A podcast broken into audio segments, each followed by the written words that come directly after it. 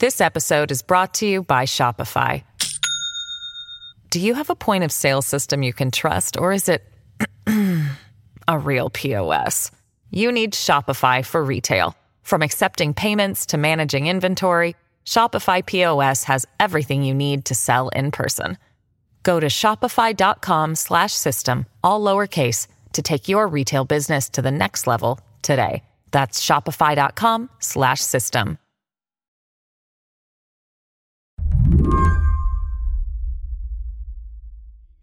Владимирович Путин.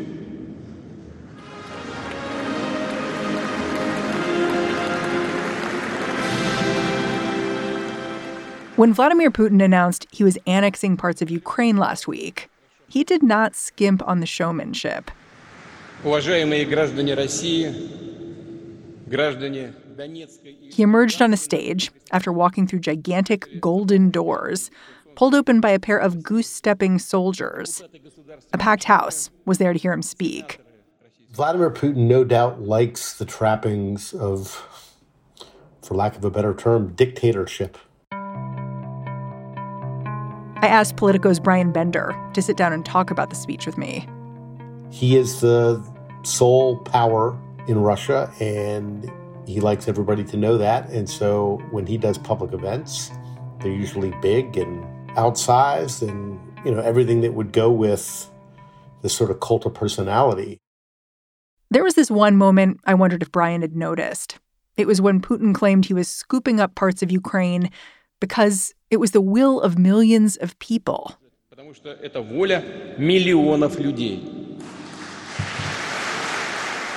This is a specious claim at best, but it didn't matter. It was as if one of those old time applause signs had gone off. And the studio audience, they knew just what to do. Well, you know, this is not unlike, and, you know, I'm one who tries to avoid historical analogies because they're never perfect. But a bunch of people last week were raising, you know, Nazi Germany in the 1930s. Adolf Hitler did very similar things in Poland and Czechoslovakia, where he annexed German speaking portions of those countries that bordered on Germany. And of course, a lot of it is staged. And, you know, when you say millions support this, it's really hard to know how true that really is And who believes it? and who believes it. Russia has a very accomplished, sophisticated propaganda machine. In this speech, Putin raised a kind of specter. He started talking about how the United States created a precedent for the use of nuclear weapons when it bombed Hiroshima and Nagasaki in 1945. Would you say Putin's threatening nuclear war? It's all scary, but I think what makes it scarier in the Russian case, in Putin's case, is that they've become more and more explicit, uh, raising the nuclear specter as Putin did. And how many times does he threaten it until he gets to a point where he's got to sort of back up his threats? Today on the show, Putin has got his back against the wall. What are his options? And what kind of options does the rest of the world have? I'm Mary Harris. You're listening to What Next? Stick around.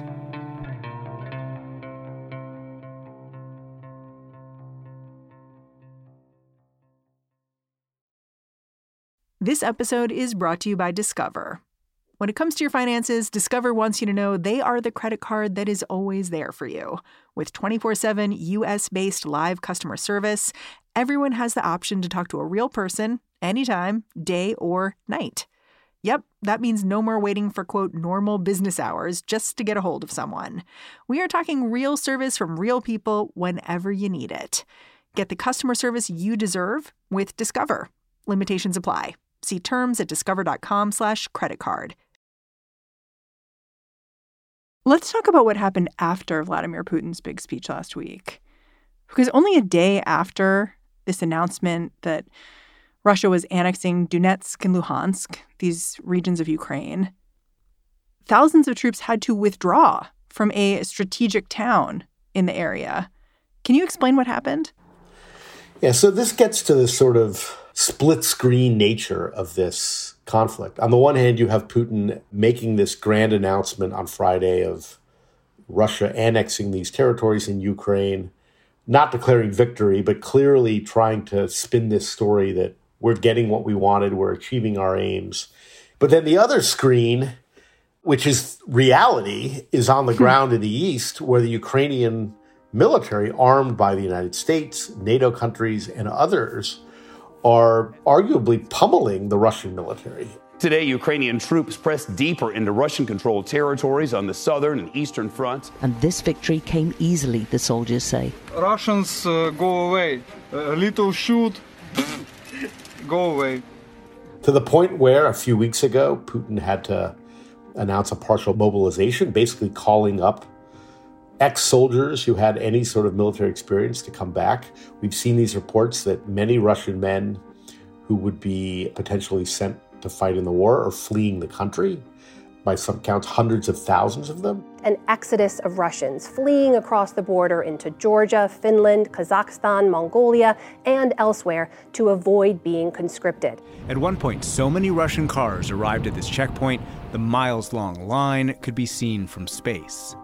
And, you know, the Ukrainians are stepping up their propaganda, so to speak, too, and their fear tactics. Um, I thought it was striking the other day that the Ukrainian leader um, Zelensky announced that, you know, hey, Russian soldiers, you should all get your names tattooed on your bodies. So we can identify your corpses so we can send them home to your mothers.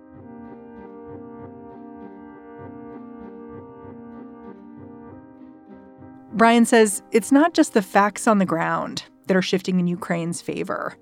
It's the way those facts are being interpreted around the world, but more importantly, in Russia itself. You're starting to see leading media personalities and others even speak out publicly against Putin, saying that he's made a mistake here, that this has been a disaster. And so, um, again, I think that gets back to why people are so worried about the potential for him to do something completely unthinkable, including using a nuclear weapon, because he's been very unpredictable so far. Nobody thought he would invade Ukraine the way he did. Everybody was basically wrong.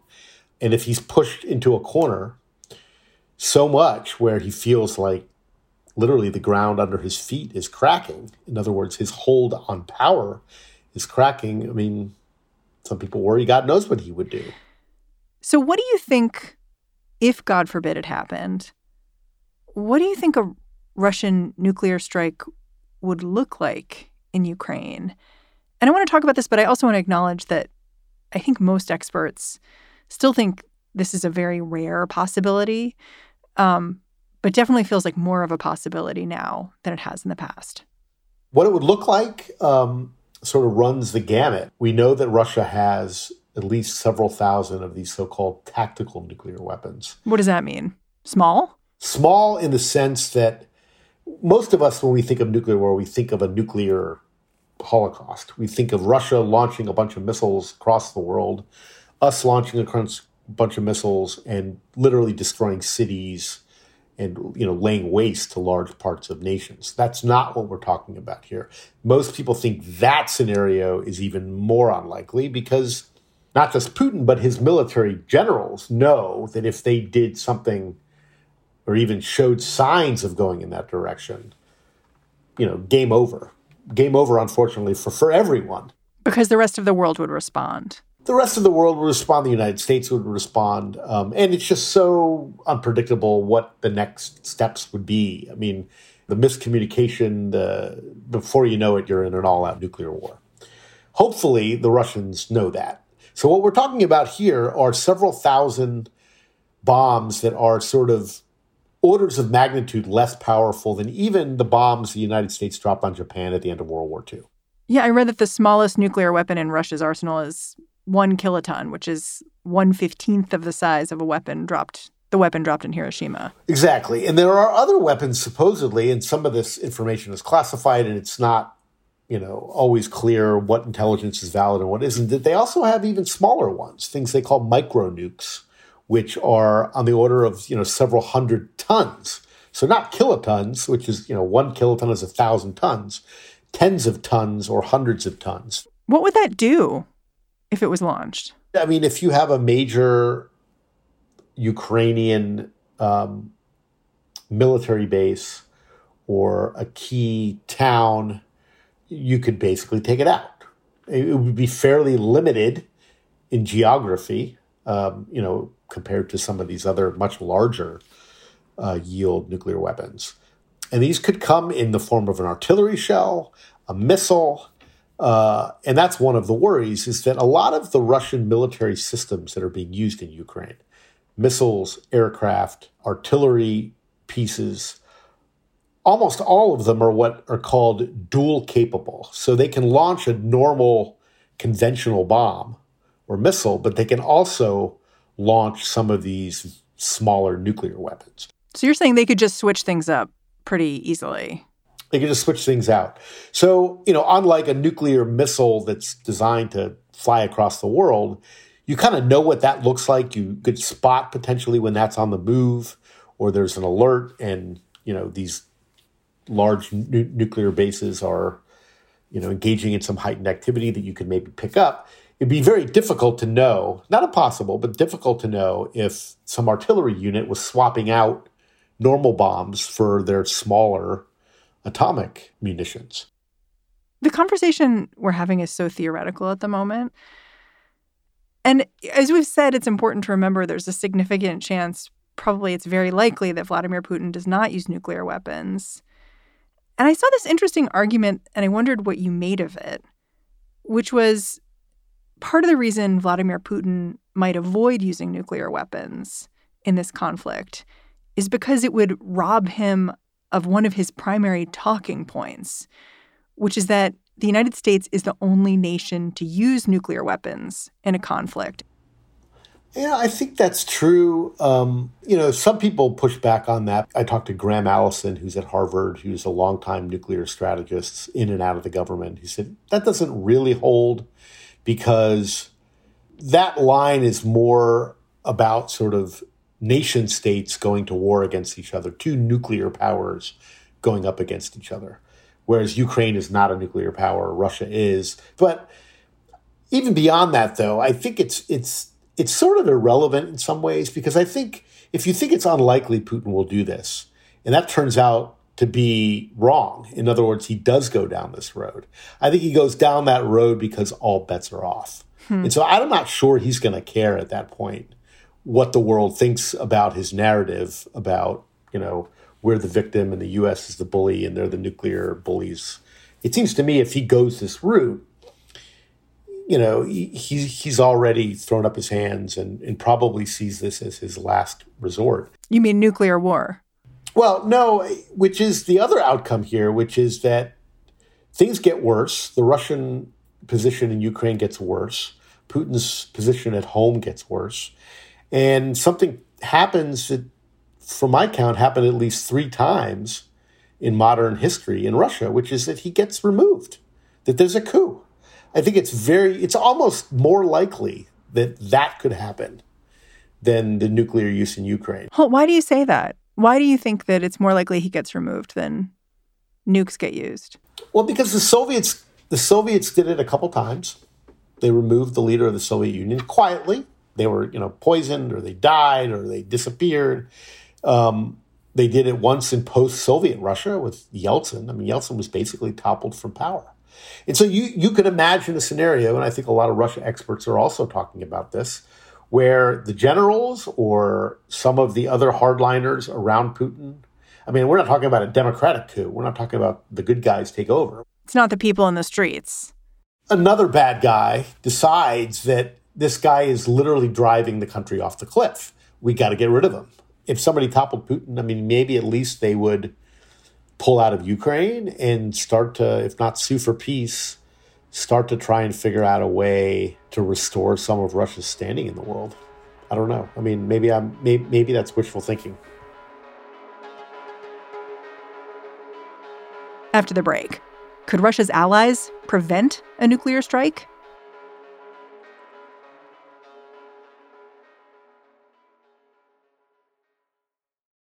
This episode is brought to you by Shopify.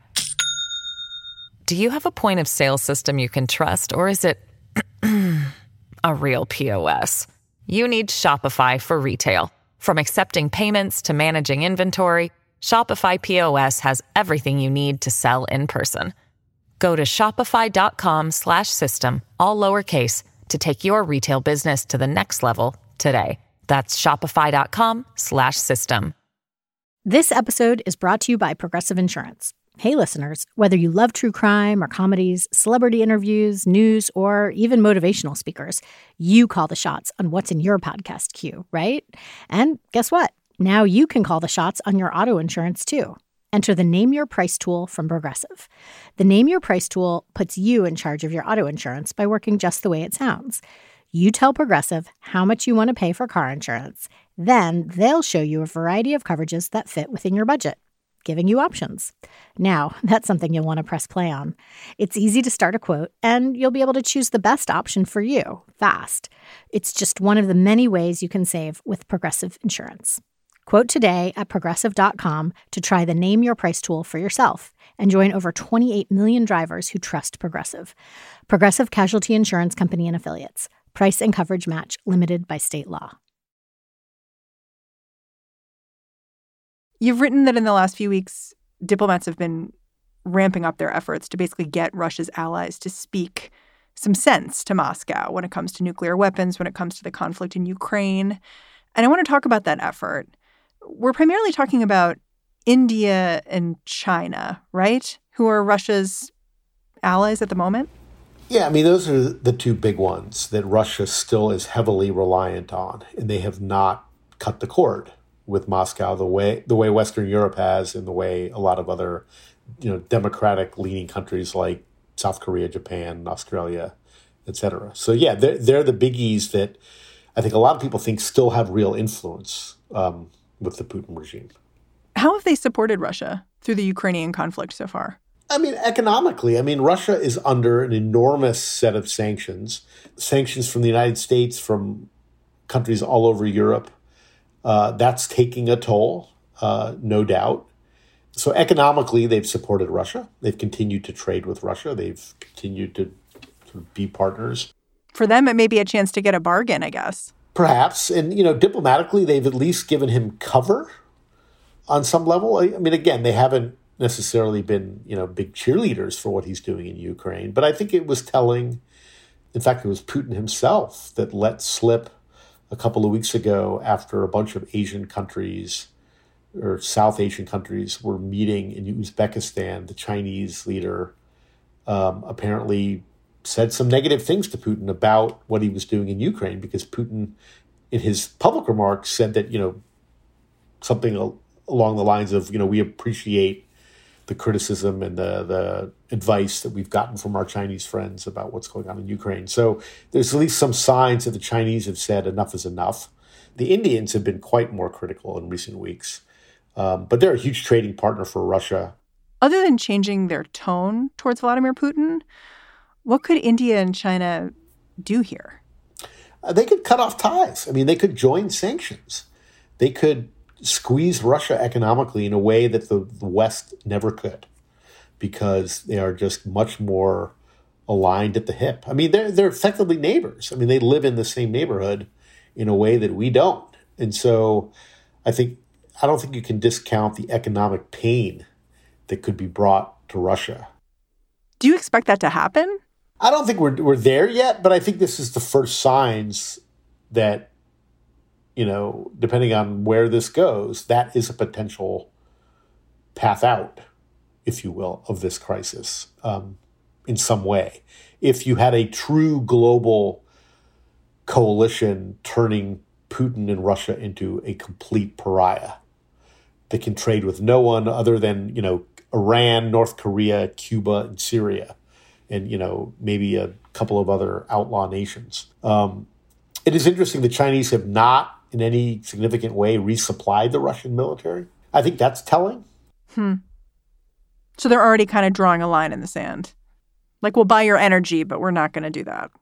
Right, we're going to buy your oil, but we're we're not going to give you drones. We're not going to give you missiles. Um, you know, the Russians have had to turn to the North Koreans um, and the Iranians uh, in particular Iran, for drones because they don't have anywhere else to go. You know, there was this op ed in Politico last week that I saw you saw and, and I saw too that basically said we've entered this age of predatory nuclear weapon states. Because it's clear from Putin's actions that nuclear countries can pick on other states with disregard for the rest of the world. And that's what the last week has underlined. And I had a couple thoughts about this. First off, obviously, the US is a nuclear power and has made questionable military decisions in the recent past. But also, it made me wonder what we could even do to address this question that Russia is opening up here and whether the diplomats you're talking to are thinking in these broader terms about nuclear weapons and how they are enabling conflict potentially. There is going to have to be a rethinking about what is nuclear deterrence. I mean, we thought of nuclear deterrence as, you know, the term back in the old days during the Cold War was mutually assured destruction. We're not going to go to nuclear war. The Russians aren't going to go to nuclear war or other big nuclear powers because we all know that it's the end of all of us. But I think what Ukraine has shown is that a nuclear power can bully a non nuclear power. And in the process, because they have such powerful nuclear arsenal, like Russia does, they can basically bully the rest of the world into not doing a whole lot about it. And so I think that has created this new conversation where you have a couple of different camps. Some will say, of course, well, they have 2,000 tactical nuclear weapons, these battlefield smaller ones. We don't have any, or we have very few. We need more of those. So there could be a lot of people who are looking to get their hands on nukes right now just because they think, uh, I don't want this to happen to me. Right. And then there's, of course, you mentioned the column in Politico last week um, or a few days ago by Stephen Young, who's a longtime expert in, in nuclear issues at the Union of Concerned Scientists. His point of view is this shows that nuclear deterrence basically doesn't work. I mean, you know, you could have a nuclear power that could basically do whatever the hell it wants. And because everybody else is afraid of that nuclear holocaust outcome, there's very limited things they can do to stop them. And so his point of view is this, you know, strengthens the argument that we got to phase these things out.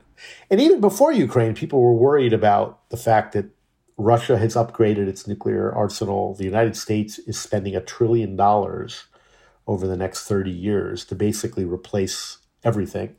We're not building more, we're just replacing all of the old ones that we had.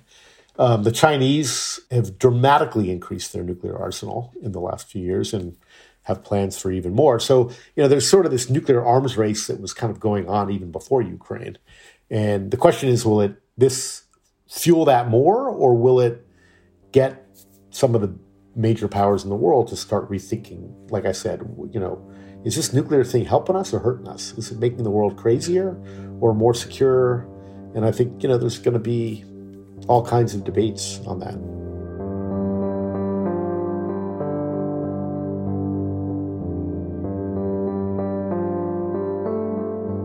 Brian Bender, I'm really grateful for your time and your reporting. Thanks for having me. Brian Bender is a senior national correspondent for Politico.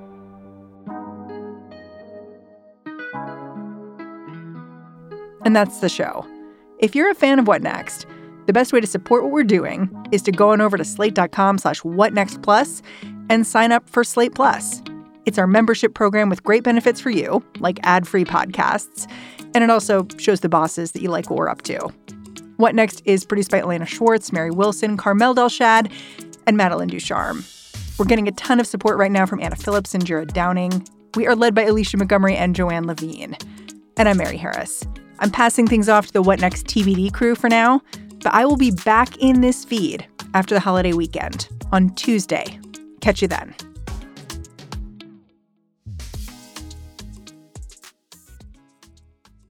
This is the story of the one.